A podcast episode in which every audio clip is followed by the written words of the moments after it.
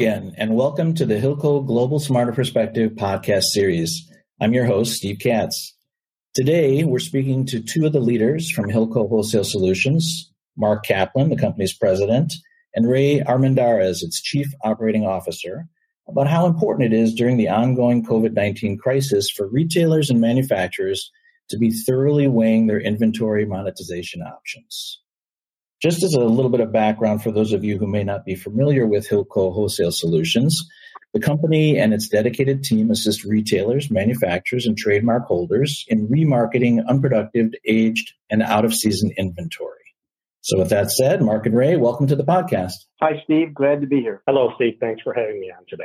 Yeah, great to have you guys. You know, this inventory focused topic has such relevance in the market right now because essentially everybody, businesses and consumers alike, sees what's happening with things like limited stock in stores and greater options available online, and how the pandemic overall is really now shifting consumer preferences and buying habits, right? So, Mark, with that in mind, let me first address a question to you on this. Because of the lockdown, there was so much excess spring and summer inventory that we've seen some really big discounts, like 40% or more at some upscale retailers, right, over the past few months. So is that something that's likely to continue moving into the fall and winter months? And if so, how do retailers balance decisions like that with maintaining the operational liquidity that they're going to need moving ahead? So that is a great question, Steve. And I think to to address it, I want to step back a second and mention that let's talk about what happened at every level almost instantly in the supply chain, both at the wholesale level and at the retail level, because we saw an unprecedented stop in supply chain and consumer buying habits with the lockdown, and it lasted almost six weeks. So therefore, new product was not really being received by the retailers who could sell it, whether it's brick and mortar or e-commerce, except for a few, with a few exceptions. And that being said, it was included anything that was made offshore in at the factory levels and being shipped in, or was being made domestically at the factory level and shipped in. So logist- logistics itself stopped. There was no flow going into the stores. We saw consumers adjust their purchases to either what they called essentials or shipped it over, of course, to e-commerce, but it left a large amount of inventory sitting in the retail chain with no liquidity coming in. And as a matter of fact, yes, I think it will continue into the third quarter, but I think there'll be adjustments made at every level. That's at the supply chain level, at the logistics level, and most importantly, at the direct to consumer level. So the spring summer product uh, might be at these same markdown levels, but those might not sell or feel less as well compelling as the product that is now going to be a seasonally appropriate, which has to be weighed by the consumers. Discretionary income versus needs might also shift their patterns a little bit. So we'll see markdowns, but for those who are facing liquidity crunches, those markdowns will get greater and greater However, they'll be offset with what type of purchases the consumer wants to make when they're faced with something that's really a spring summer item versus, say, an item for the home. And that being said, I think it'll be not as strong as what we saw and a little bit more on a specific case by case basis uh, as we head into this all important third and now fourth quarter. Thank you very much. Very interesting just in terms of understanding the markdowns that the retailers themselves are looking to make versus what maybe the consumer is looking for. So, uh, very, very good insight. Ray, why don't you take this next one? You know, way before we all ever even heard about COVID 19, manufacturers and retailers were making critical changes to their businesses just to keep up with the growth in popularity of online shopping. So, I'm talking about things like building out e commerce platforms and omnichannel infrastructure can you talk a little bit about how these kinds of efforts are paying off now for those who made them? And then also whether those who didn't make those types of changes uh, ahead of this crisis are wishing that they had? Yes, of course, Steve. Thank you for the question. You know, as, as all of us transitioned into not only working from home, but also limiting our everyday lives, being confined to our homes, consumer shopping habits had a direct impact to retailers across the spectrum. Everyday necessities were prioritized for all the right reasons. basic needs that include food and health categories saw a surge of consumer spending as the outlook for for all of us was unclear, and so we stocked up on those necessities that we felt uh, could either run out or were important to have with some degree of depth in our homes. So, well-positioned companies with e-com platforms benefited from this shift as customers were already accustomed to shopping via these recognizable sites that all of us know. Uh, the infrastructure was already in place to support what was to become a surge of online shopping. Because this took place early, the early part of the year, inventories were comprised of what I would call seasonally appropriate products. As confining ourselves within our homes became the norm, most of us now working from home traded in our sports coats or dress pants for athleisure wear slash summer wear. Many of us were working from home in, in uh, gym gear. So companies in the, in the apparel space with robust e-com platforms were able to meet this demand. Those who failed at capitalizing from this new consumer group were those who had less advanced systems in place. This was the key with helping offset the severe revenue drop off that we all saw on a daily basis on the business channels coming from traditional brick and mortar business dying off. Uh, as, as malls and, and other retailers were closed to the public. We did see ingenuity at, at its best coming from some retailers as e-com platforms were strained by demand coupled with labor challenges we saw them go to now closed or, or even low traffic brick and mortar stores and leverage them to fill online orders direct from their in-store inventory. And, and so what they were doing, if, if foot traffic was such that it was costing retailers to keep stores open, they were simply transitioning and turning them into a fulfillment center, if you will. We further saw retailers add yet another level of service by introducing and or expanding curbside pickup, something that was really not the norm, uh, you know, pre-COVID days. And yet another tool to help offset lost revenue streams, the uh, many of the retailers expanded uh, providing services that otherwise uh, was not part of their plan. So as a result of all this, we saw varying needs from our consumer base. Uh, those without a robust online platform are now sitting on what was soon to become out of season product summer spring uh, apparel in most cases. Uh, and with an eye on the future, looking to find a solution to monetize these inventories with more appropriate fall products as things pointed towards a transitional and a measured path towards reopening retail stores, uh, we started to field many calls from, from our consumer base. Uh, many of these customers came uh, to us for help. And, and yet, on the opposite side, those with robust e-com platforms started to scour the marketplace looking for inventories to fill in late summer demand that we saw. Uh, and I believe that that was as a result of consumers working from home, uh, looking for that as, leisure wear uh, that I spoke about earlier. Uh, we were successful here at Hilco Wholesale with being able to shift inventories from those that had too much to those that were in need. Uh, and Steve, this is what we here at Hilco Wholesale excel at.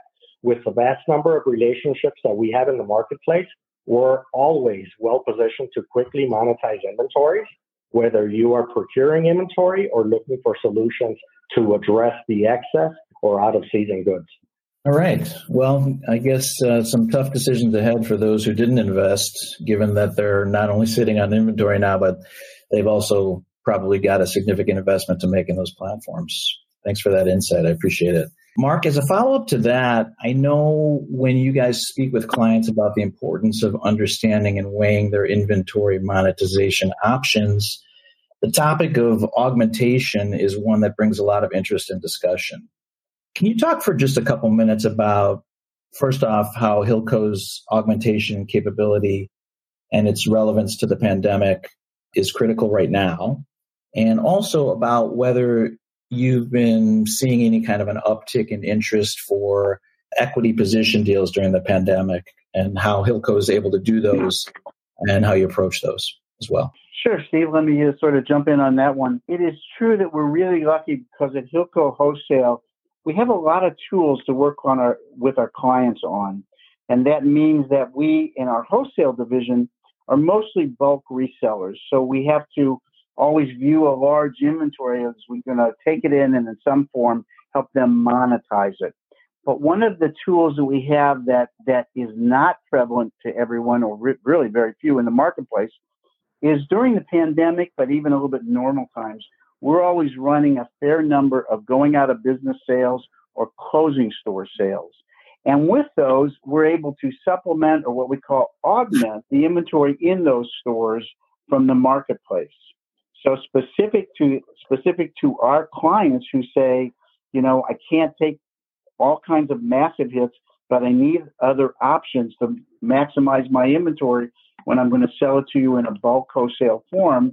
What other tools you have? And augment is a perfect one. What that means is we it's sort of a we buy it but directly sell it within our going out of business sales and so therefore they they get a higher price paid by us because it brings a retail price and that is a tool that has been extremely well received especially during the pandemic that has also opened the doors to clients who say well okay if you can't put it all in augment what else can you do for me how else can you help me get through my liquidity crunch I need to, to move this inventory. And that leads to the second part of your question, Steve, which is equity positions during the pandemic.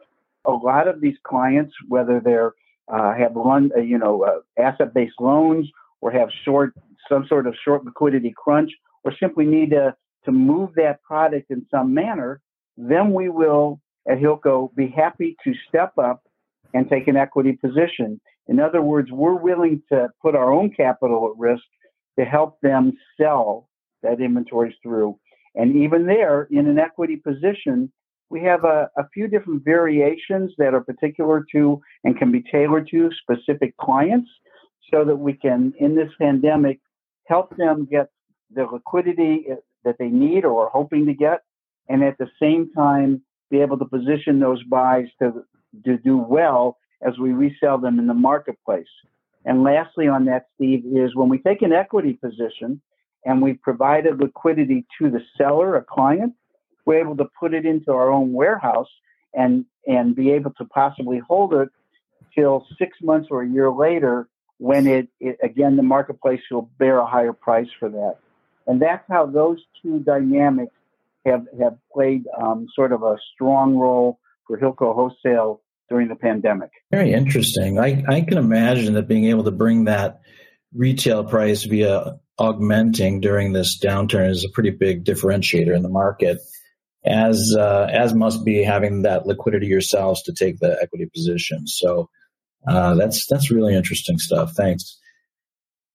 All right, now let's go back to Ray. Uh, Ray, I've heard you specifically talk about the role that creativity plays in developing strategies to protect your client's unique interests when you're redirecting products into off price or other discounters. Things like channel and geographic exclusions, things like that.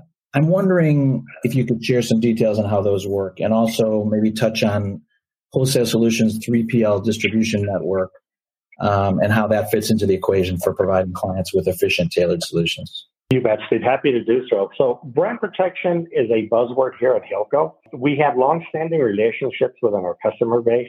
Trust is a pillar by which we have such long-standing relationships. Uh, as, you know, we work uh, with clients. Uh, we look to understand what brand sensitivities exist in order to provide strategies that address those concerns. Uh, and as you mentioned, some of the things we do include channel exclusions. Our clients may have healthy and active relationships from which we stay away from. We identify those at the onset uh, when when we uh, hold our initial discussions. Uh, our broad customer listing in most cases in most cases allow us to bring value to our customers by still having a broad listing of channels that we can go out to market inventories to. Our customer base is made up of not only top and middle, but also lower tier, uh, tiered retailers in some cases, those with footprints within geographical sections of the U.S. So it allows us uh, to be creative in the approach of where we, we're going to take uh, product uh, out to the market. Uh, our customer reach also goes beyond the continental U.S. Our customer list expands uh, well into Canada, uh, Europe, Latin America, and on a smaller scale, even into Africa. this allows us to monetize inventories heading to be sold outside of the United States. Uh, we truly have a global reach either through our customer contacts or through our worldwide affiliates within Hilco Global. Bringing it down to scale on that, Steve, we also develop monetization plans where we restrict sales to retailers within a specific radius to where our customers do business. This, of course, prevents market penetration of branded goods that they themselves carry uh, into active and robust markets. Allow me to speak also to yet another strategy that we employ. Customers have ex- uh, expressed a concern over customer returns. The fear arises from a customer making a purchase at a competitor's location and then simply looking to return the product at one of our customers' place of business. Here's an example of where our 3PL partnerships come into play. We employ the branding strategies by where we blackline merchandise. This basically simply means that we place a black line across the product label or perhaps even on the hang tag, making it simple for an employee to determine if that product was purchased at another location should a customer be looking again to return a product that was purchased elsewhere. Likewise, uh, a similar strategy consists of pulling existing hang tags uh, and simply applying a new one. The facilities that we work with, these 3PL facilities that you referenced, uh, are very well versed with with these processes that we employ. We, uh, as we engage with a with a customer, we then transition to hold a startup call with uh, the on-site teams at three at these 3PL facilities to ensure that there is a clear understanding of what the scope of work with every new engagement we take on uh, is comprised of. We further then follow up with weekly progress calls and or request sample photographs simply to ensure that the work is being executed as we laid it out at the beginning. So in conclusion, all of the strategies that we employ are contractually agreed to with both parties executing a, an agreement with terms clearly laid out for both sides. Uh, this is just a small sample of, of, the steps that we take to ensuring that we address all of our customers' concerns, Steve. Wow. That's uh, that's a that's a lot of good stuff. I tell you, having such an extensive track record must really help you uh, pull those strategies together and customize them for clients. So, uh, thanks again for sharing that as well. Well, believe it or not, guys, I think we're just about out of time. Uh, so, thanks for sitting with us today and uh, explaining that to our listeners. And for those of you who joined us today, if you're facing or feel that you may soon be facing some critical decisions related to inventory and are looking for guidance on options to best monetize those assets, certainly sounds to me like it would be to your advantage to reach out to the team in Wholesale Solutions, which you can do simply by emailing, emailing Mark at mcaplan at hilcoglobal.com. That's M-C-A-P-L-A-N at hilcoglobal.com Mark Ray, thanks again for joining us. Thanks, Steve. Appreciate having us. Yeah, absolutely. And listeners, we hope that today's Hilco Global Smarter Perspective podcast provided you with at least one key takeaway that you can put to good use in your business or share with a colleague or client to help make them that much more successful moving forward. Until next time, for Hilco Global, I'm Steve Katz.